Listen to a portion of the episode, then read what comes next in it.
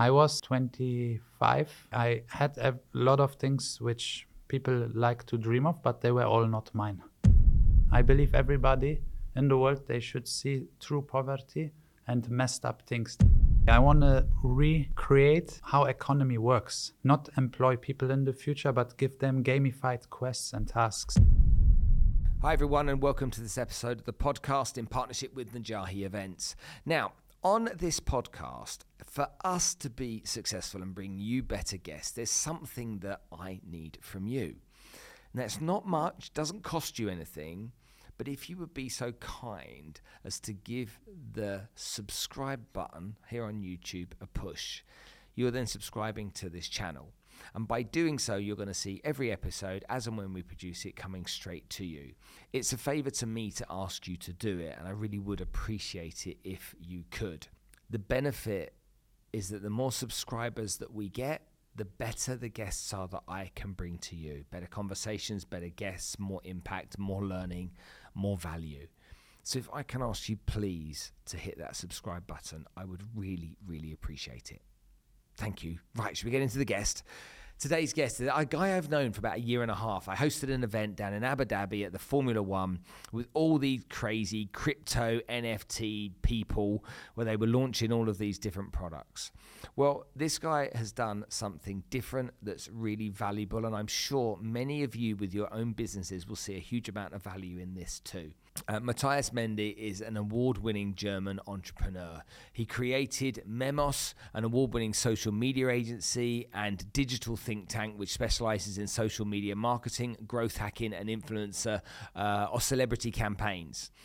They're, they then manage that business, still goes on today. They manage online presences of some of the biggest brands in the region.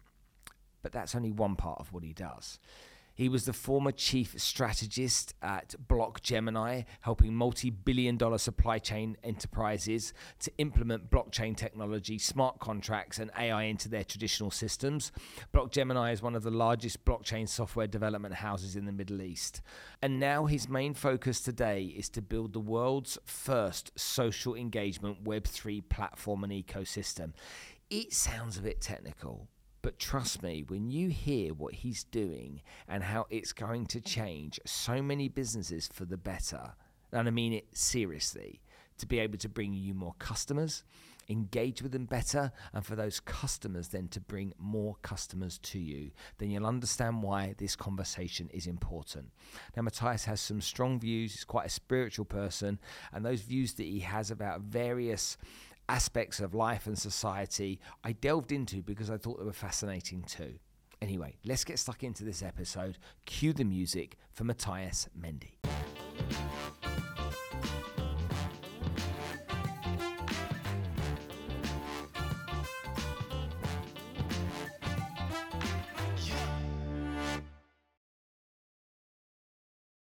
And lastly, thank you to Najahi Events who have been sponsoring us now on the podcast for over a year. Najahi bring motivational speakers to the region to help inspire, educate, and motivate you to achieve better success and live a better life. Matthias Mende, how long has it taken to get you on this blooming show? How many times have we spoken about it over the last year and a half? Well, at least six times, I guess. because every time we bump into each other somewhere but it's good at least we get to know each other more over the time so yeah. this interview will be even this podcast will be even but more wait but hold special. on we met when we met uh, uh, uh, um, in a bar on a rooftop um, uh, Vishen had organised from Mindvalley a little get together there. Yes. I saw you there, and I and we agreed to do the podcast then, and then I completely forgot. And then you messaged me, and I was Absolutely. just like, oh, I forgot. Anyway, thank you for coming on the show today. Absolutely, thanks for having me. Look, I've been uh, I've been consuming some of the information you sent across to me, and I I want everyone to understand kind of like the whole digital world that you're living in at the mm-hmm. moment, um, because I think it's not only fascinating, but I think what you're doing has has some real value. Uh, and I want people to learn about that today. But nice. but I think a lot of the time when people talk to crypto digital asset type people they don't talk to the people what they do is they talk to the product or the or the change or the or, or the invention mm-hmm. and i want to know who you are I want uh, everybody that's listening and watching right now to know who you are. We've both been here in Dubai a long time. Right. Okay. But tell us a bit about where you're from, how you ended up being in Dubai as a young man, and uh, what that journey was like. Sure, I'll make this story short. so I've been in Dubai since 2007. So it's 16 years almost. I've been born in Poland. My parents they were like German Polish, so we had German passports. So with the age of two, they left as like I would say economical refugees to Germany because salaries were like four to six times more over there for a better life. My mom says also primarily because of me. And I grew up in Germany from the age of two to 22, and then I left to Dubai. Okay. Where in Germany? And southwest, it's called Rheinland-Pfalz, a small village called Wittlich. It has like 25,000 uh, citizens, so it's really a village. Mm-hmm. And um, it's very green over there, nature-wise, which is very nice, and I miss it a lot. Mm-hmm. And before, I wasn't appreciating it a lot, but since I live in Dubai, I appreciate nature and forest and boring places a lot. We do, don't we? We all do. It's like eh, when you go anywhere and it's green, it's like it's so green. Okay, so what kind of a kid were you like? Were you one of these these geeks, or were you a sporty kid? Were you a part of a gang? You know, where did you fit in in the whole kind of uh, hierarchy of school and college and stuff? Well, I was an outsider. I was not somebody who enjoyed school. I was a rebel. I used to get beaten up often. Not beaten up, but like, you know, with the belt from my father sometimes and from mom with like, she called us the airplane. because I was naughty, I was. I didn't enjoy school. I enjoyed only the subjects which I liked mm-hmm. and the teachers who I liked. And I always used to be late. Even I live like 800 meters away from the school. Like this was the second school. The primary school was standard, but in the secondary school I was always late. But I think the school was good because I make a lot of ex- I had a lot of experiences there, hmm. and we had a lot of immigrants around me. We also like German Polish immigrants, so hmm. our area was a lot of Russians, Turkish. So I learned a lot of cultures, which was also nice, and I believe this helped shape the way I think today, mm-hmm. and it was interesting. So why did you come to Dubai? Well, in 2003 or 2004, when I was 17, I watched this movie, Fast and Furious, or maybe 2002. And this movie, it switched a button in me that I immediately wanted to be in the car customizing, tuning industry. And in this industry, like this was in Germany very cool, you know, to have a big wing, white bumpers. So I used to buy body parts, body kit parts, and sell them on eBay. And then I had the e-shop, and uh, it was working very well. And then in 20, the age, with age of 22, I my uncle who passed away recently on COVID, he he he had this video when he came to Dubai and there was full of red Ferraris, of Range Rovers, everything standard, no customization, no special colors, no body kits. And we were specialized in styling, so it was the to put like airbrush, candy paint, 16 colors of clear coat in between with some small airbrushes which look holographic when you look from left to right. Very cool stuff.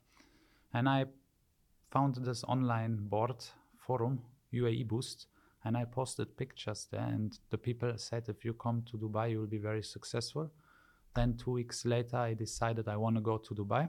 Then I shipped my Mercedes, and it was a very nice Mercedes Benz CLK with dark purple candy paint with like very nice airbrush, like sunny wheels. So it was the perfect proof of concept. Uh-huh. So I shipped it, and then three months later, I arrived. I drove around with the car. I meet people here. I joined them in a business, and that's how we got started. And how many years were you working in that space for? Like two years. You enjoy it? Yes, but it didn't went positive at the end because I've never received my shares. So I kind of built the business, but I didn't receive my shares. But I'm also not good in paperwork. I would like to. I'm the type of guy who makes a handshake, and I love to trust. I believe in humans, and I'm very naive, which is a disadvantage. Of course, I learned by now, and now I have contracts for every small thing. DocuSign drafts very easy. tac, tac, tack. Send.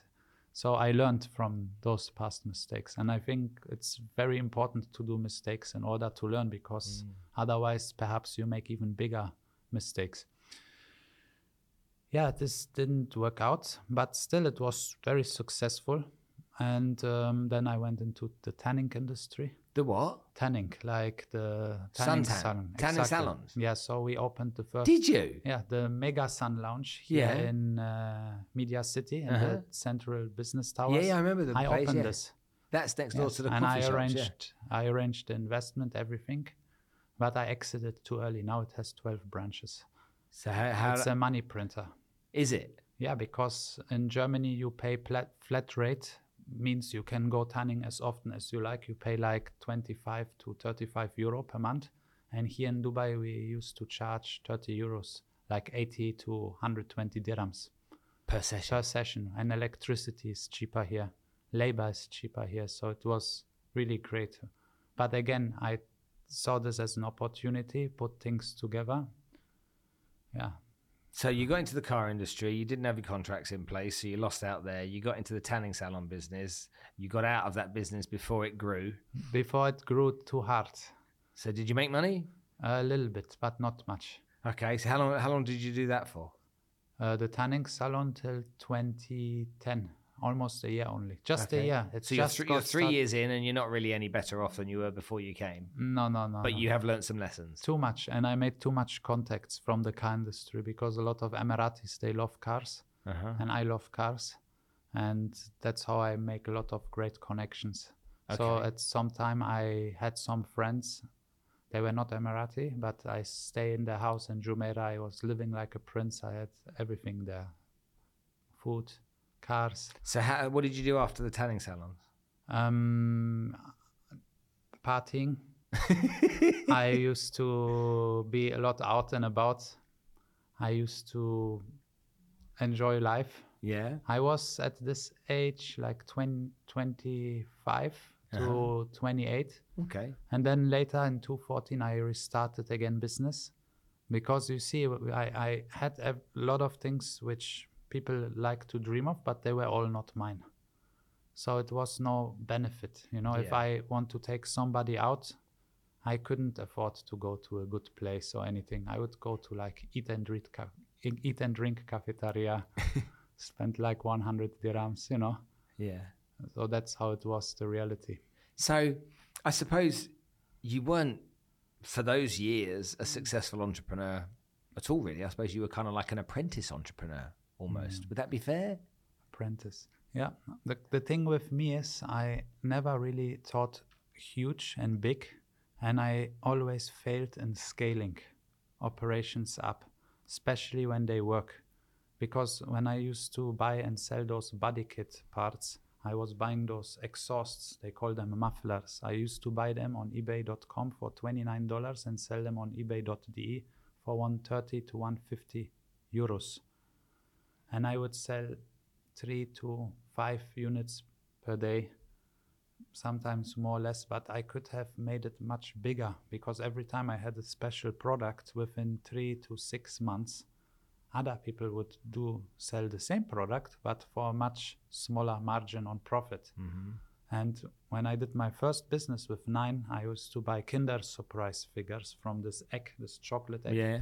and I buy them from other kids in the primary school with the yellow page book in my small city driving with bicycle with cash money like 50 Pfennig, one Deutschmarks and I would buy them for this price and sell them on a jumble sale because at this time there was internet Yeah. was still new and sell them for two Deutschmark, three Deutschmark. So I already make like 4x, 6x profit. So I didn't know the concept of making like the Americans do, like 5% profit and sell huge amounts. Got it. So that's where I failed. But the good thing is I learned out of it. And back in the day, there was no mentors. There was no business mentors. In my village, everybody thinks only how to make more money. Not about their dreams. So if they instead of working in a restaurant or in a supermarket or in any normal store, my friends back in the day they would prefer to work in the factory, mm-hmm. producing pizza or Dunlop producing tires,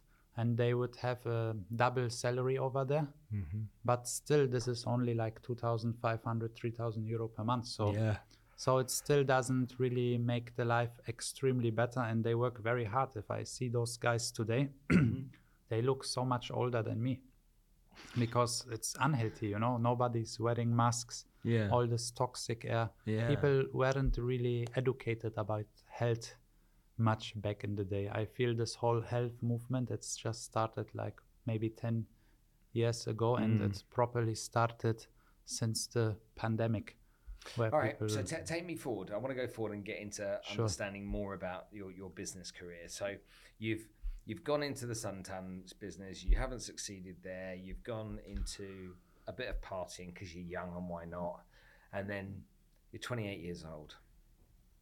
Did you have a conversation with mum and dad, or a conversation with somebody that made you go, "Now's the time to get serious"? What was the trigger there? the trigger um, well i went into social media marketing Okay. and i used to do a lot of growth hacking Mm-hmm.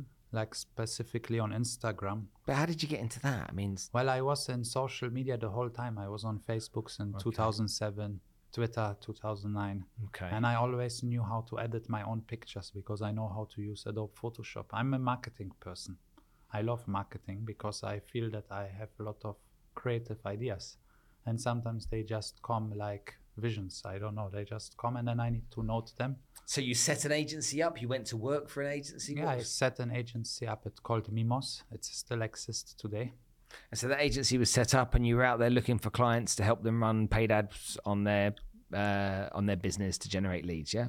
Yes, but at this time there was no ads existing on Instagram. So we invented the ads on Instagram because we use a lot of gray methods back in the day. So the bots which I use, for example, they would emulate your account. So it's like you are logged in and now the bot is you and the bot will know, oh, Spencer Lodge, he likes those type of people who are into intelligent stuff you know good conversations and then all those people we would interact with their followers from your account giving them four 500 likes per day write 150 comments follow 400 people automatic and by hashtag and then unfollow them later on. We'll follow 2000 unfollow 2000 and that's how the accounts grew. And this worked amazing. Back in the day instagram didn't have any mechanism to catch this. And my partner one of my partners one very smart guy very very smart. He made himself refugee in canada. He was syrian. Just because he couldn't get like because he cannot do anything with his passport. It's not mm-hmm. fair. He cannot open bank accounts. Yeah. sometimes money stock in paypal use other names always coming but he had money actually you know? Mm-hmm. What he had was 90000 sim cards in philippines so he controlled 160000 accounts on instagram and he used them for mentions. And that's when i said instagram didn't have advertising mm-hmm. but his we we did advertising with these accounts. So for example we go to nike 2 million followers. We will check which followers are active the last 30 days. So from this 2 million people maybe we have 300000 now we have a shoe brand which needs to sell. Now we would post the picture from the shoe brand and all those 300000 names from nike the bot accounts which look like real they would comment them. Every comment would mention five names and every name which is mentioned would get a notification under the picture. So they would see the picture. Mm-hmm. Some people they would swear in the comments but a lot of people would also buy the product. So this worked fantastically and this i used for techniques like to book up out complete nights in nightclubs. I would just take the followers from the competition places and post them all under the flyer like 10000 people. It worked amazing so this were some great techniques but again i learned made the mistake because i was trying to sol- sell superpowers to people and i need to convince them to get the superpowers while I could create my own product Uh-huh. and sell this own product and scale it much harder. Mm-hmm. So I learned how to scale in Dubai by thinking big, and this took time. This took mistakes, and I figured out that now I'm thinking very big because I registered a domain, and this domain was the proof for me that I think big. So to explain this, the term for a billion dollar company, it's a unicorn. Yeah. There's also a term for a trillion dollar company. Nowadays, we have trillion dollar companies. Back in the day, we didn't really have them. Mm-hmm. Apple now is more than three trillion dollars. Mm-hmm. So, do you know the term for the? No. Okay, uni it äh, means one, kilo means one thousand. So it's a kilo corn. I've never heard that before. A kilo corn. Yeah, you can ask Google.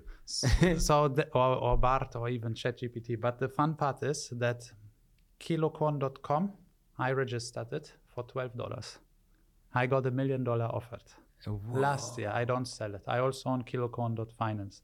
But now I will sell it because now I need money to invest more into Bonuz. But it proved for me that I had this thought first. It means that I'm on the right path. Obviously, to make a trillion dollar company might be delusional. It's very high. Let's make first like a nine figure business or start with a eight. But but at least I know that my mind is now on the right path. And this is all thanks to Dubai and thanks, I would say, also to the vision of the ruler of Dubai. I love mm-hmm. Sheikh Mohammed. He's amazing. Like you see, like he, he they ask him a question and he say, why not? And you see this type of things, they trigger some, they inspire me because it really shows that we can think in a limitless way. And that's beautiful. And I feel that's why I love this city and this country also because the mindset of a lot of entrepreneurs and people here is just different. We mm-hmm. don't have to worry about all this like protests on the street about this crazy criminality, about thieves coming, bringing you on gunpoint because you have a nice car. The, all this stuff doesn't Let's- exist here. Before we talk about Bonuz, because I really want to talk about that, let's talk Sure. about that for a minute. Let's talk Sure, about how, sure. how you and I live in this country as foreigners and get to experience that kind of can do mentality, that real kind of positive approach that this this the leaders of this country have and how that kind of like infects us all uh, in a really positive way you know. In in Germany in the UK we have a social uh, system uh, where people get given money if they don't go to work. Right. here we don't have that. It's like you don't go to work you don't earn any money. And so you better get on a plane and go. True. so it's almost like our backs against the wall to start with isn't it? You know you got to come out fighting. It's a bit hardcore. It's true. But I, I like that because then you don't have any breeding of mediocrity. You- Correct. You, just you just have people that have got no choice but to go and make something of themselves. Absolutely. It's like a membership, you know. To have a residency here, it's like having a membership or having a subscription to an application. And if this three years or two years finish, you need to resubscribe. That's why they, some people, if they don't resubscribe, they also they leave or they left already. But those people who have now the 10 years golden visas, for example, uh-huh.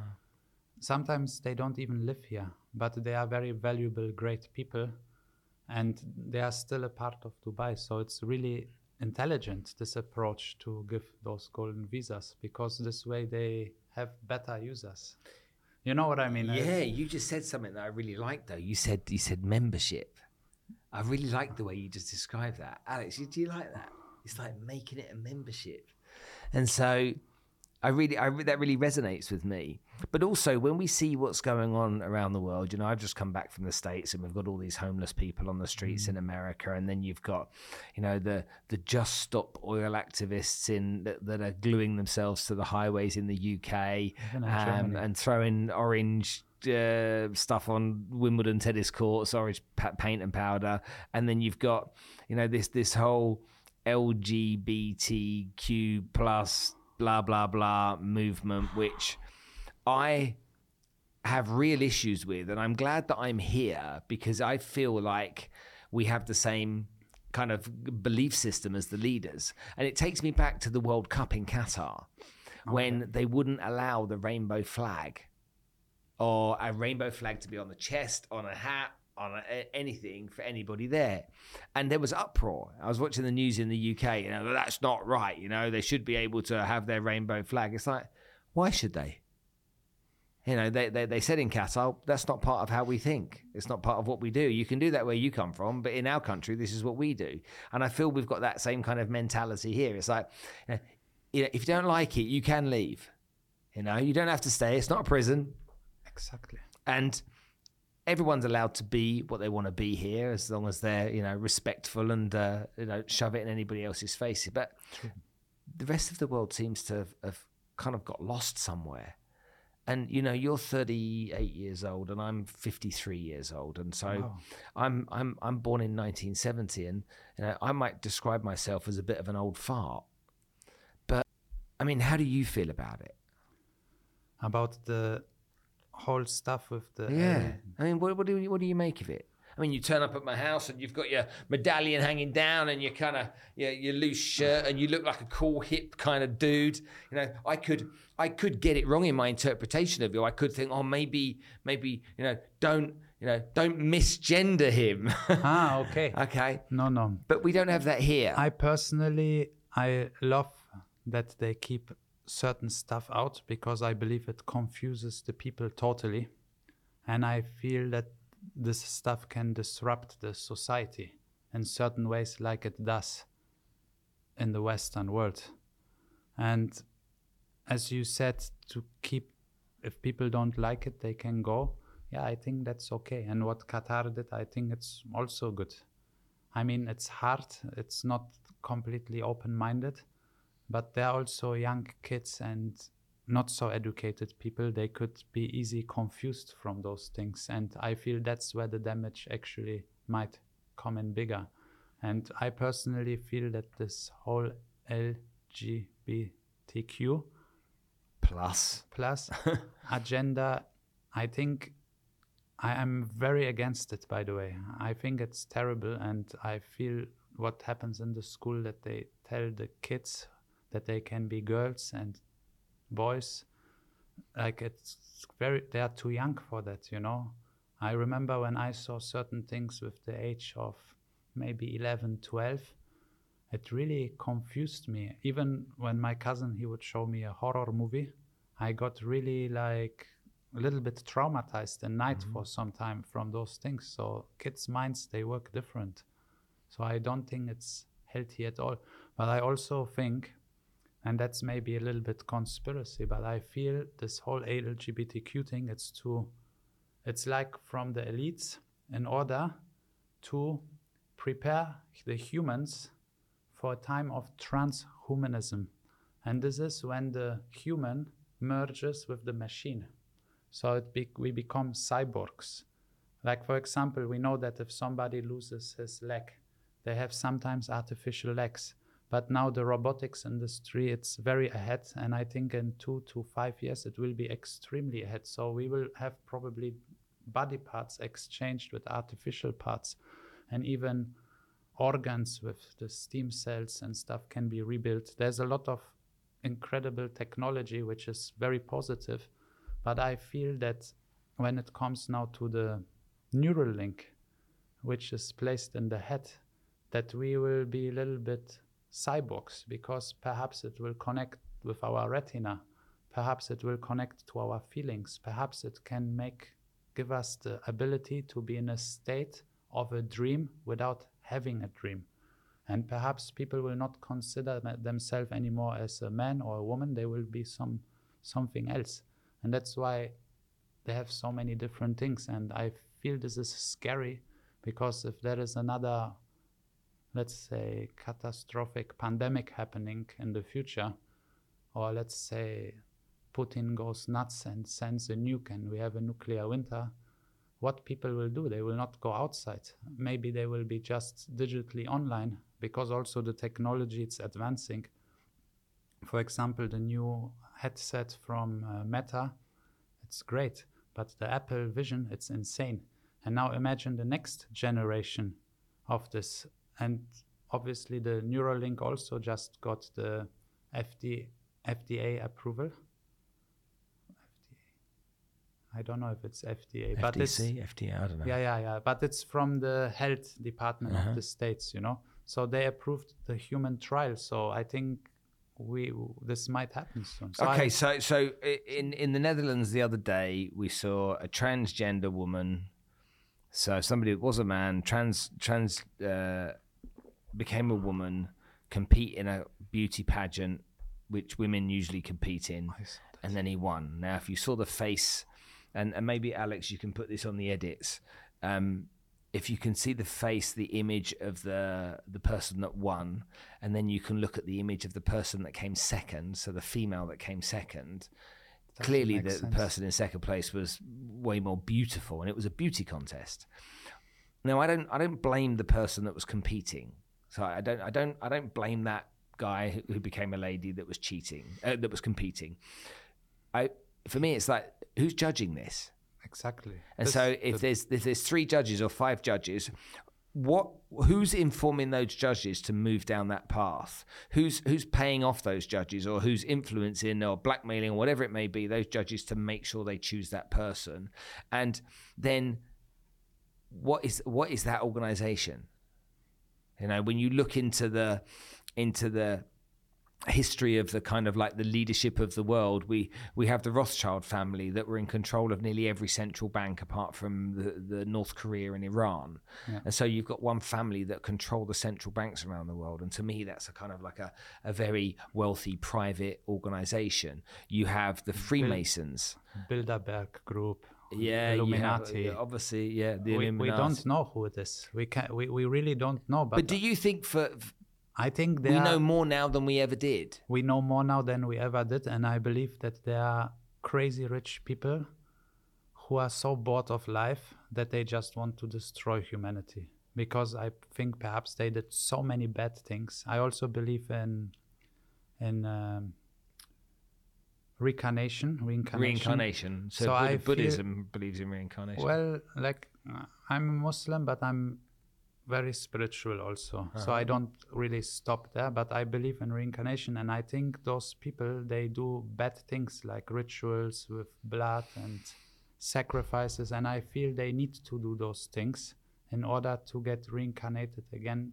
But because they have those rituals and those type of things, it's very crazy and very bad. But I think they just so bought out of their mind that they just want to destroy humanity or bring chaos, or they are just the extension of the devil and they just try to fulfill his job. The same way I believe that we humans, we are an extension of God. We are not God. We are not even close to God, but if we think like creators, we run a different frequency and we actually build things because humans we create. So those guys they kinda feel the opposite way. And if I think if we are not doing good things, then how good things can happen? We need to be the good ones. So we extend the good positive actions on earth then the earth perhaps will be good. And now with the great awakening and a lot of people getting conscious i think it happens more and more. And i feel that's a very beautiful thing but it needs to be spreaded more around the world. Yeah, I mean, what you just said there makes me think about the the work that I've done on the documentary about human trafficking and, and, and the time that I've spent in Nepal and in Bangladesh and whatnot with the with these kids and see how much they suffer and what they've been through, and it gives me a, a chance to be grateful for what I've got rather than take it for granted and and really appreciate you know uh, almost put myself in the shoes of these kids and just imagine what their life might be like. And and that that for me brings brings me to a place where I find it really peaceful because as much as there's pain and suffering there it's it's for me it's just like there's stuff that's so much more important Mm-hmm. than making money and being successful in business but we we lose track of that. Absolutely. and our ego gets in the way and it kind of like takes over in some dramatic fashion as it did for me. You know i turned into an arrogant obnoxious pig basically mm-hmm. making loads of money thought i was amazing and you know full of my own self importance and value. Being exposed to to these kids just rips that all away. Absolutely. it- That's why in Germany, when I see all those people being depressed, I know a lot of people in Germany, and I'm happy I don't live there anymore because these people they don't even appreciate being in Germany. You know, they like have everything. There's good air, they have food. Even if they lose their job, they get the support from the government. It's very special. People can't really die. Mm-hmm. And I always tell them, and they have a strong passport. I say, go out in the world, find a job somewhere else. You are German. You can perhaps get a better job. People might give you a bigger chance. I I believe uh, all the humans are the same. If the aliens come, we will they will not say, "Oh, this is a German alien, this is a Indian alien, or this is a yellow Chinese alien." We'll be the humans. We'll be one, you know. But those people they forget, and that's when I was in Pakistan once, and I saw a mother washing her baby in the from the rain in the sink. It was like a sinkhole mm-hmm. with water. She was washing, and I saw crazy poverty.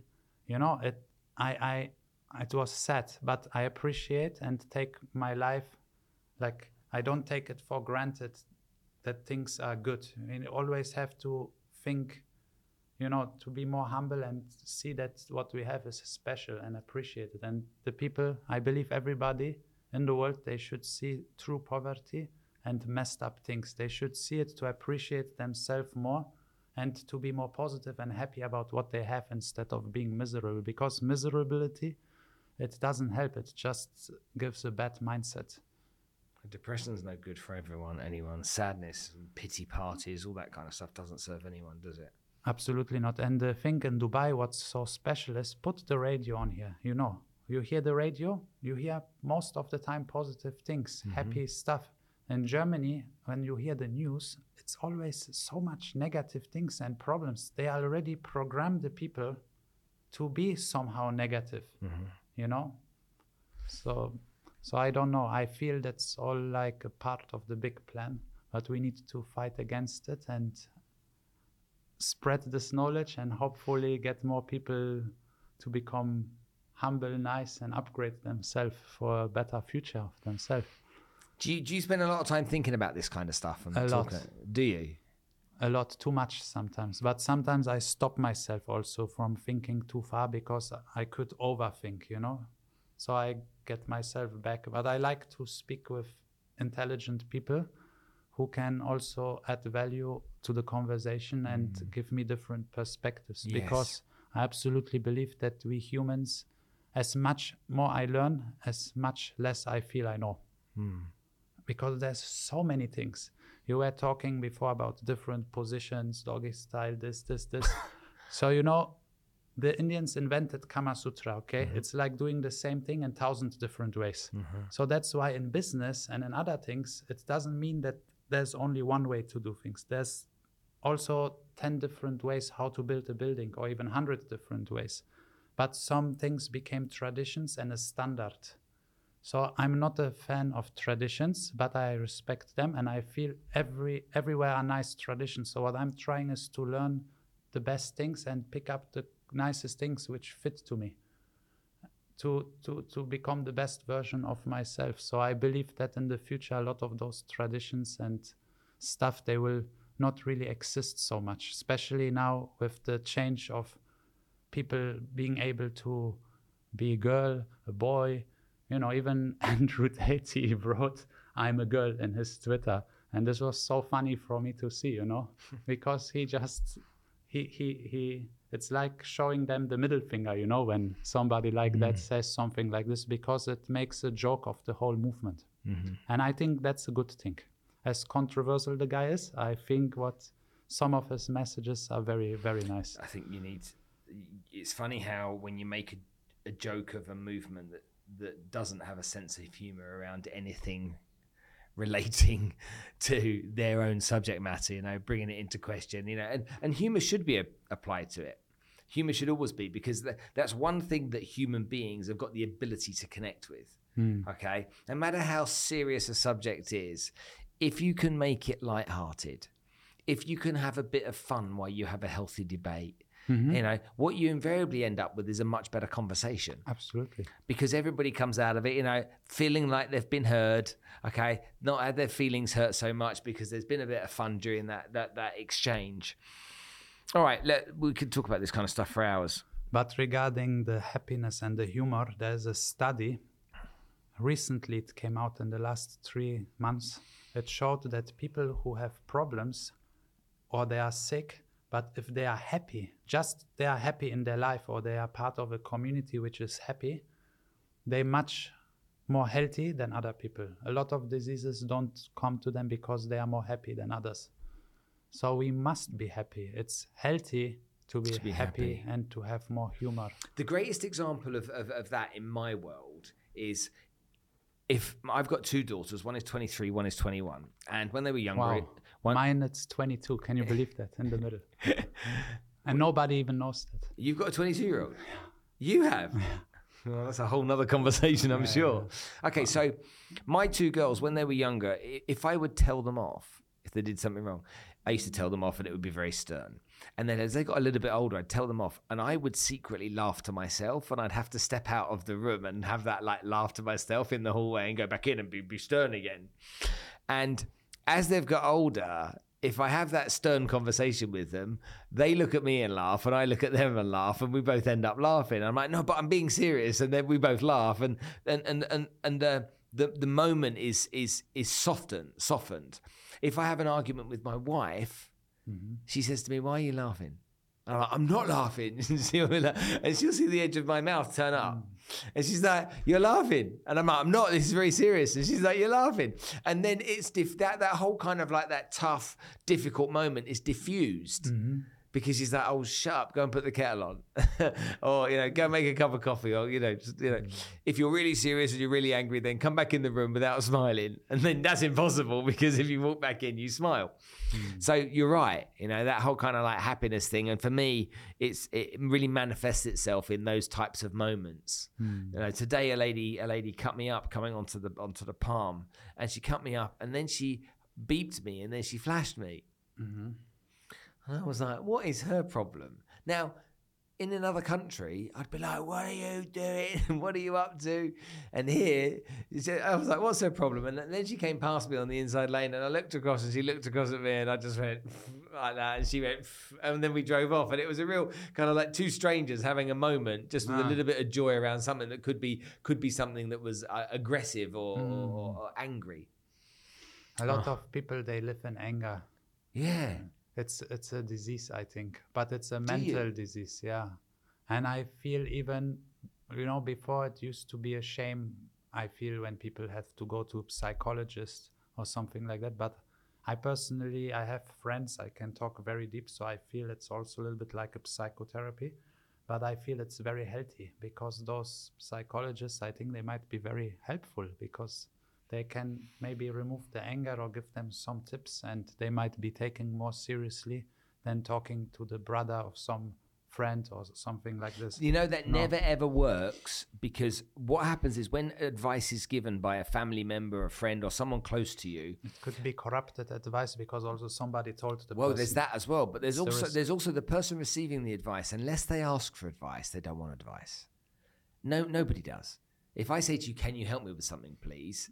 And I get your help, that's one thing. If you just volunteer your help to me when I'm not asking for it, I can I can receive that in different ways. And I think that if we go to see a psychologist, a psychiatrist, a psychotherapist, whatever it may be, and we've made a decision to book an appointment to go and sit down with that person, I think we're already seeking answers. Right. And because we're seeking answers, we, we, we find ourselves more open to, to embrace what is suggested uh, or, or offered.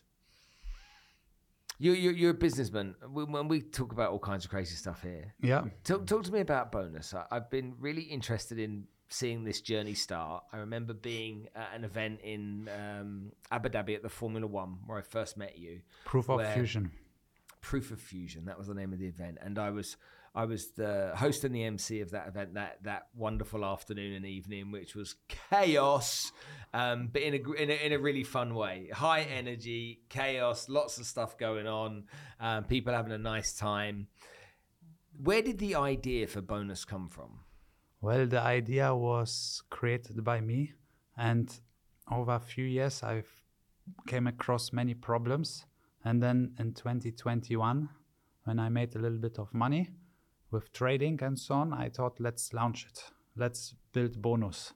and I like to put all those ideas together. But during putting the ideas together and now being in 2023, one and a half year later, almost two years later, and I, more ideas came on top, which made the product more complete.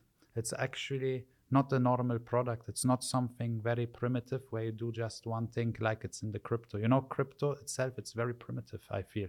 The way of how a lot of people launch projects is like a couple being married, they're getting baby. They don't care if the baby is disformed, retarded, or handicapped because they will have every one, two weeks an update. The token is out.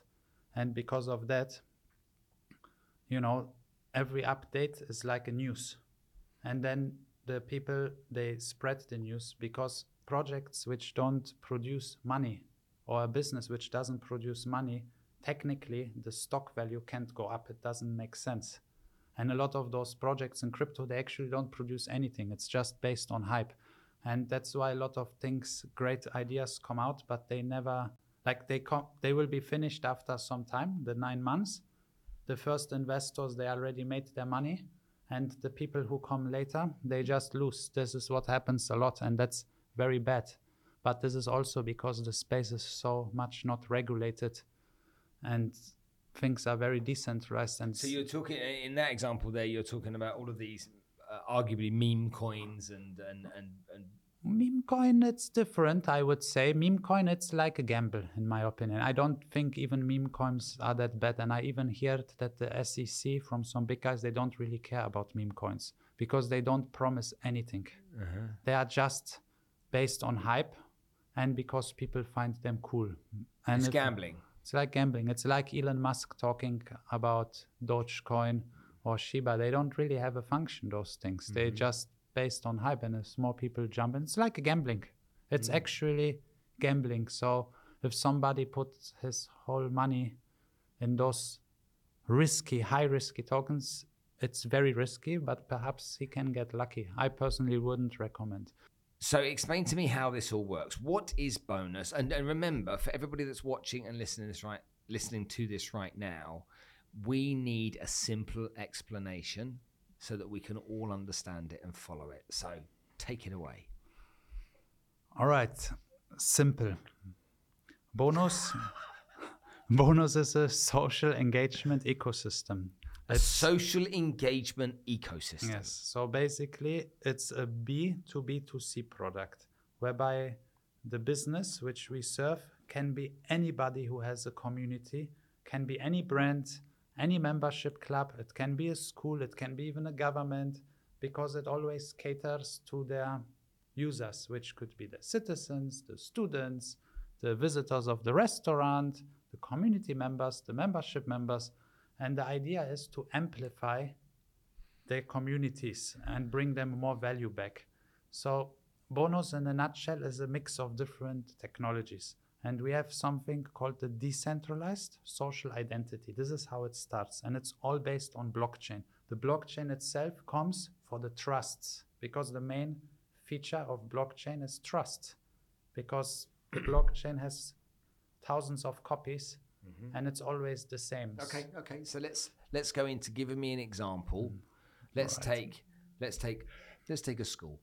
Okay. It's a nice simple one, okay? All right. So the components of the school are uh, the board of governors, the the leadership team, the teachers, the students and pupils, um, and the parents. Okay. Okay. So for a school, we Bonuz would work like this. First of all, we don't want to disrupt the system. We just want to add value. Adding value is like the school is the cake.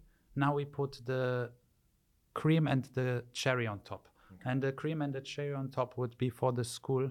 There would be multiple functionalities. One of them is that the students they could log in into the school with Bonuz because we have a QR code which is connected to the social identity. And the social identity, it has all the social medias connected and validated that they are belonging to the same user, which also prevents impersonation which is everywhere a big advantage because now too many scammers, too many impersonators. We all have this problem. Mm-hmm.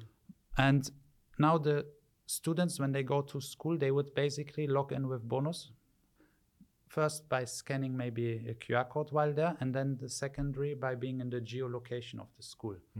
So now they logged in. Now they would receive their quests, what they can do today, for example. But one thing they for sure can receive, because we don't want to disrupt the system, is the certificates, like the, you know, once they finish the class, instead Achievement, yeah. the achievements one, instead of receiving a paper or a PDF file, they would receive it as a soul bound NFT, meaning that it only stays with the person in his own wallet, meaning that it really belongs to the person. Because on LinkedIn, I could work for NASA and be a rocket scientist. And people would believe it because they believe everything they see on the web, unfortunately. Even if you don't write certain things, people just assume and they put their own story together. Mm-hmm. But once having achievements on the blockchain, it's true. So we would upgrade their certificates, for example. Okay, so you're taking my paper certificate and making it digital. So what? Well, you could uh, perhaps show it off on LinkedIn and it would be visible that it's on the blockchain and that it's issued by this trusted entity.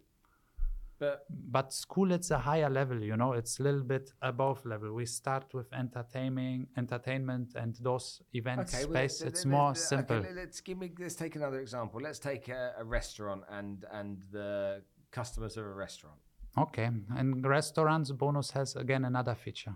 They can log in. So now we remove the social media agency.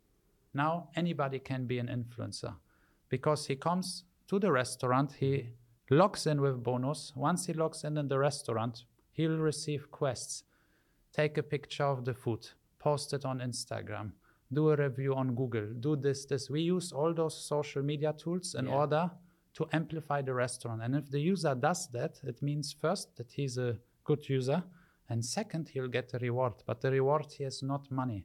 The purpose should never be money. The purpose should me adding value to the restaurant and the restaurant adding value to me. So let's say I do those things. They will give us vouchers, and Yeah, those vouchers are for a free meal, 20, 30 Right. percent discount, and they come as NFT and they are redeemable with the same application, with the same system.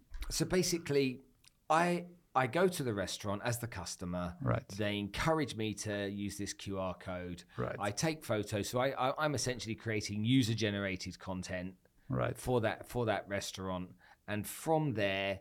Then, because I do that and that's posted out there, what actually happens is the restaurant say, "Well done for doing that. We appreciate you doing that. We're you're, you're essentially sharing that content with your own audience, so you're giving us some free marketing or advertising. We would like to reward you, and we're going to reward you this digital way, which essentially is going to mean the next time you come, you get a free meal.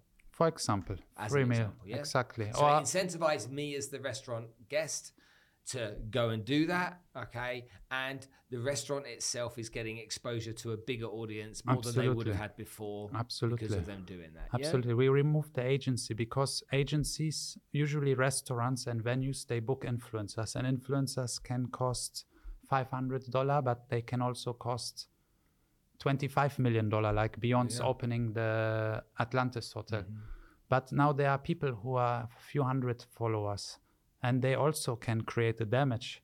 Because if they talk, it's more like a word of mouth, and those people also need to save money. Mm-hmm. And people in UAE, anyways, or in general, all over the world, they want to save money, and there are Groupon, and there are all those discount apps, and all those things. So we we do the same thing, but in a different way.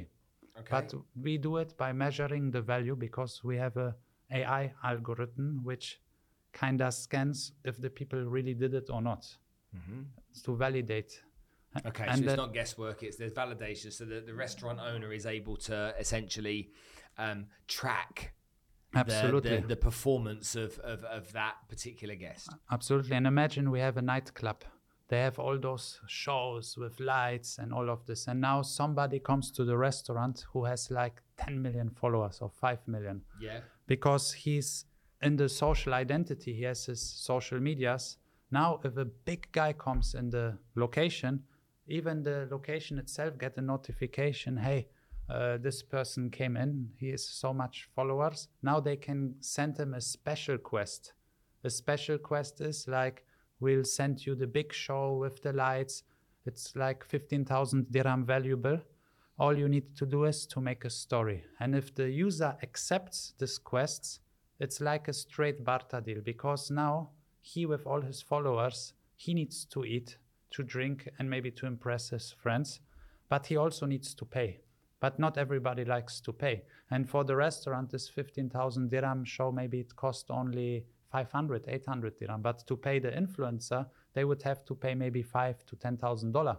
So okay. this way they give him this free show with the free food and he they get a very nice marketing back and, and this so, way they scale on customers because so i've got uh, what 180000 followers across my channel so i'm not i'm not big at all but i'm not small mm. so and, and and essentially by me walking into that establishment they are going to know my data they're going to understand that I've got that audience and they're going to say to ourselves, hold on a minute, maybe we need to upgrade this guy to a better table. Okay. Because we want this to be done, or whatever it may be, Absolutely. the benefits and the bonus. Okay, I understand that. That makes sense. Okay, let's talk about it in, in, in, in a different business. Okay, you know, sure. I, I, I, one of the companies I own is a wealth management company. Wealth management, okay. So we have um, a DIFC, DFSA regulated company, and we provide financial planning and wealth management advice to uh, high net worth individuals here in mm-hmm. the UAE. So how could that work for me? That's a good question, because that's a field which we didn't tackle yet, to be very okay, honest. let's take another one. I've got an insurance business. We provide medical insurance to okay. lots of corporate companies here in the UAE. That medical insurance we provide is is changes every year and okay. every year and whatnot. It's a great business.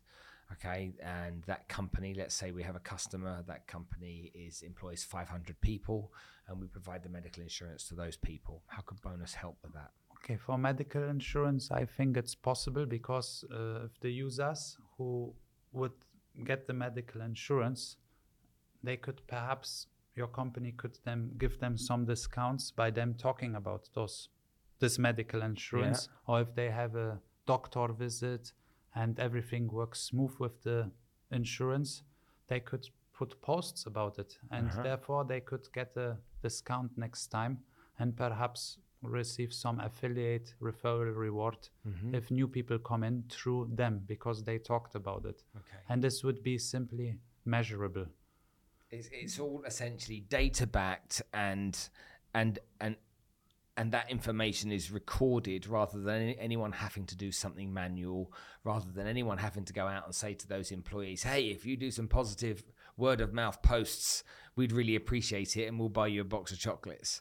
Okay, there's a, and that person remembering or not remembering to do it essentially as they're part of Bonuz. It comes up on their phone, and it's like, "Hey, don't forget to talk about medical insurance today in your content because you're getting a discount on next year's premium, or you're getting a benefit in some some way." Yeah? Well, if you talk about it, then you will get the discount.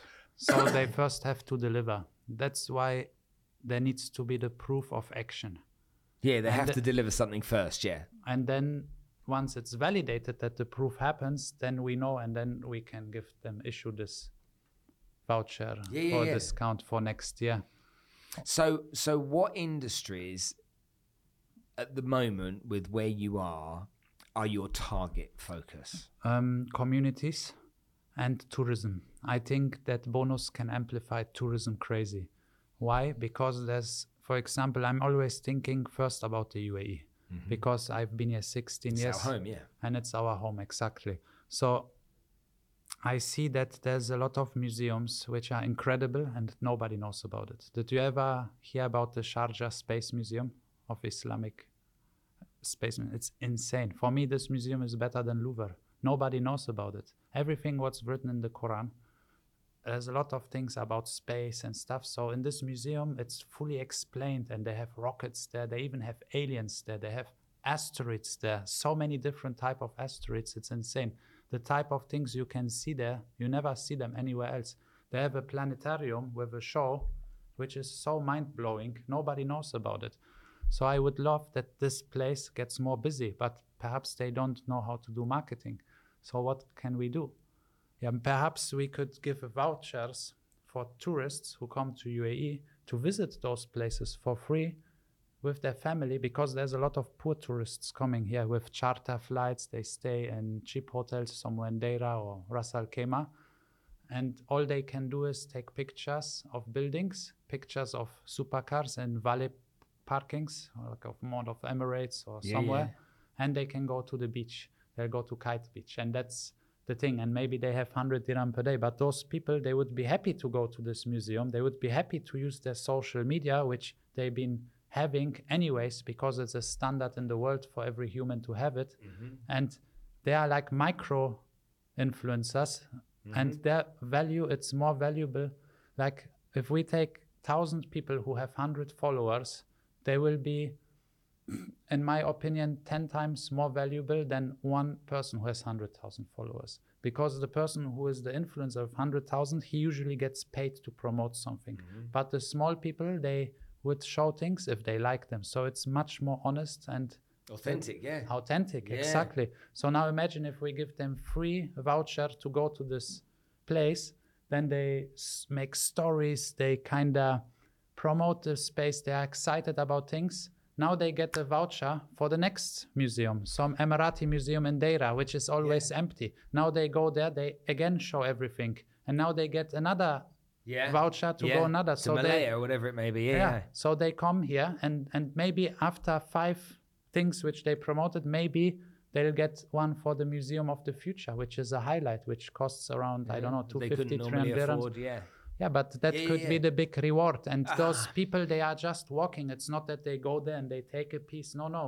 If they are there or not that doesn't even make a difference.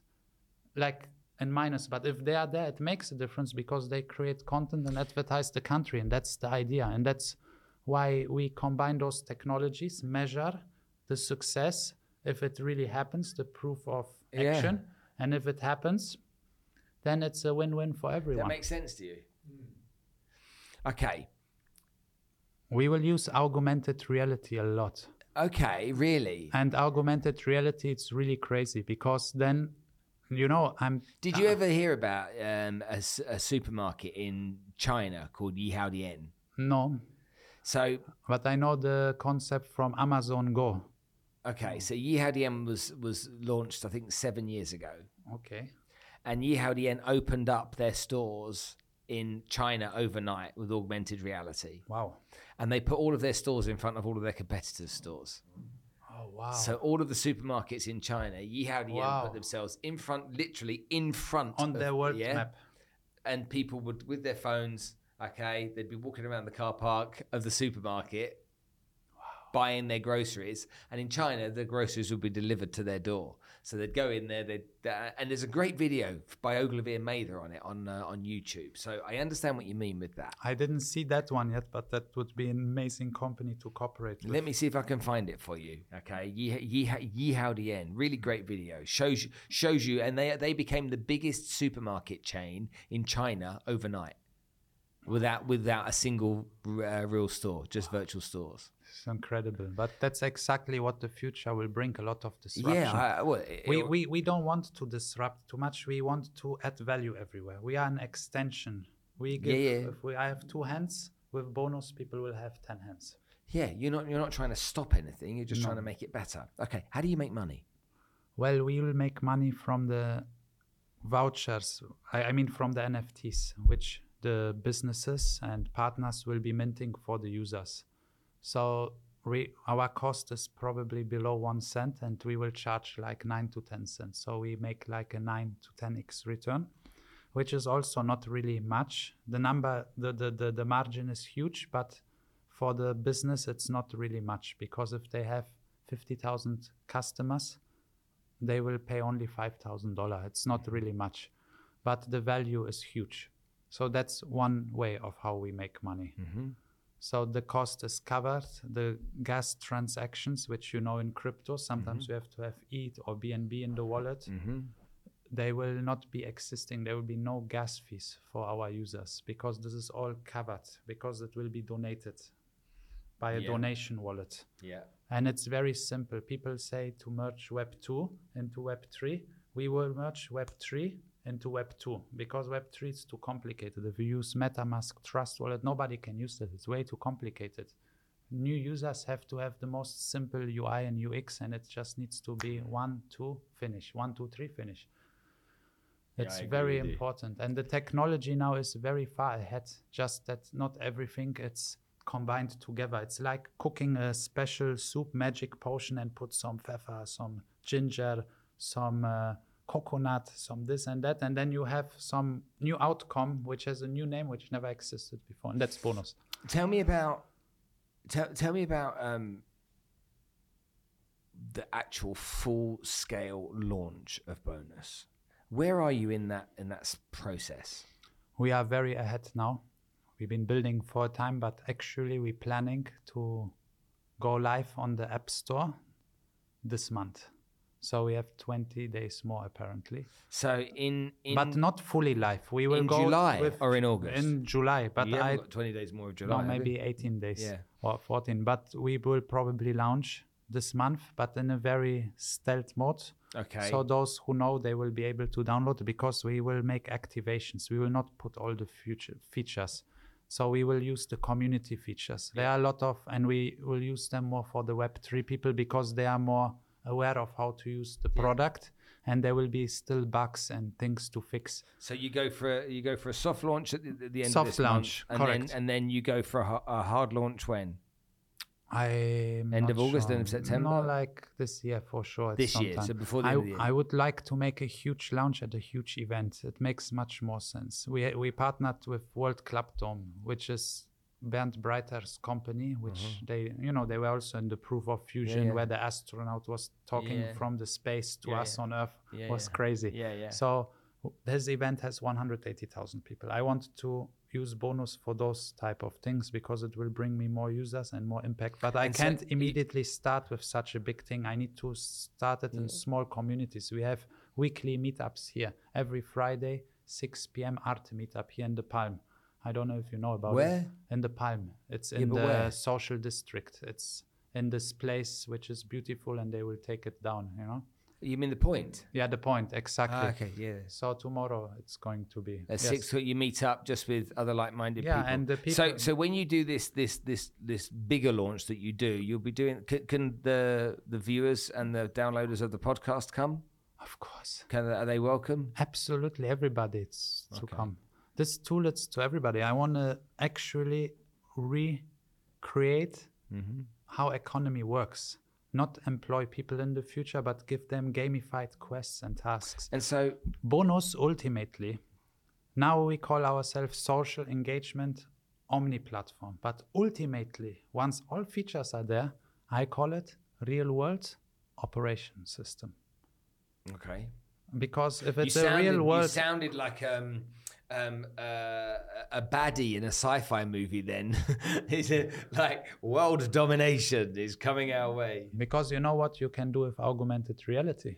You can just change how the the the the, the like imagine there's dirt on the floor you see like a coca-cola can you open your augmented reality you go on the can now you go pick up the can and you throw it in the bin. And you show that you did it. Now you are already connected with your identity and everything. And now you get a plus point perhaps with the government or with a charitable organization which rewards people which clean things up. We have a beach in bali fully dirty. Okay we somebody seen it. They drop a token. This token can have $50 at 10 a.m. tomorrow morning, there's an event like meetup.com. People go there, they scan each other, they authenticate each other on the place with the location. Now they are there, they are the $50. Now they clean up the beach, make a new video. Now the validators, some trusted people, they say clean, clean, clean. Now this $50 goes to the 10 people and they all made $5. For what do we need charity organizations anymore which steal half of the money? Yeah. They are so corrupt. My friend, the Turkish billionaire, he doesn't, he loves to help, but he knows that half of his money is stolen. Uh-huh. So it's better to have things which have true impact. But Well, those, who is it? Somebody was telling me the other day. I think Scott Harrison said that eighty-seven percent of all the money that goes into Africa from, from charities is lost. it's so sad. When I saw that, I was shocked. I couldn't believe. yeah, like, it's the, way the world but is. But that's exactly what we need to change and that's exactly the mission i'm here for because i'm a human a soul trapped in a human body and what more can i do I already did everything in my life. Now I think we need to spread the message and do as good as possible. And I think Bonuz will be a nice tool for that. Because it's not all about money, it's about purpose. Trust me, life would be much more easier living somewhere in Thailand, on the beach, chilling, low cost, or in Bali, very meditating every day, no stress, yoga. This would be nice. This would be stress free. So I'm currently in a war zone, even though I love the country and where I am and the challenge, but this is a war zone. It's crazy stress. It is insane stress. It's really burning me out sometimes. And if I would not do sometimes ice baths and breath meditation and talk with some people, I would probably go crazy, you know. So, so it's hard. Hmm. But everything is in progress. As hard the challenge is, we're getting there. Matthias, it's been great chatting to you today, and thank you for sharing in such an animated way what you're trying to do and how this is coming together. Because I think that the, the world needs more people like you trying to solve these types of problems and make the world a better place. So thanks for coming to see us today. Thank you so much, Spencer, for having me. And I believe that I hope that more people can get inspired and that we will be not alone in this mission because more people can actually join the mission and use those tools for good once they are properly created. Because, you know, we only live once in this body, I guess, and let's see what happens next. But as long we are here, let's make the best out of it.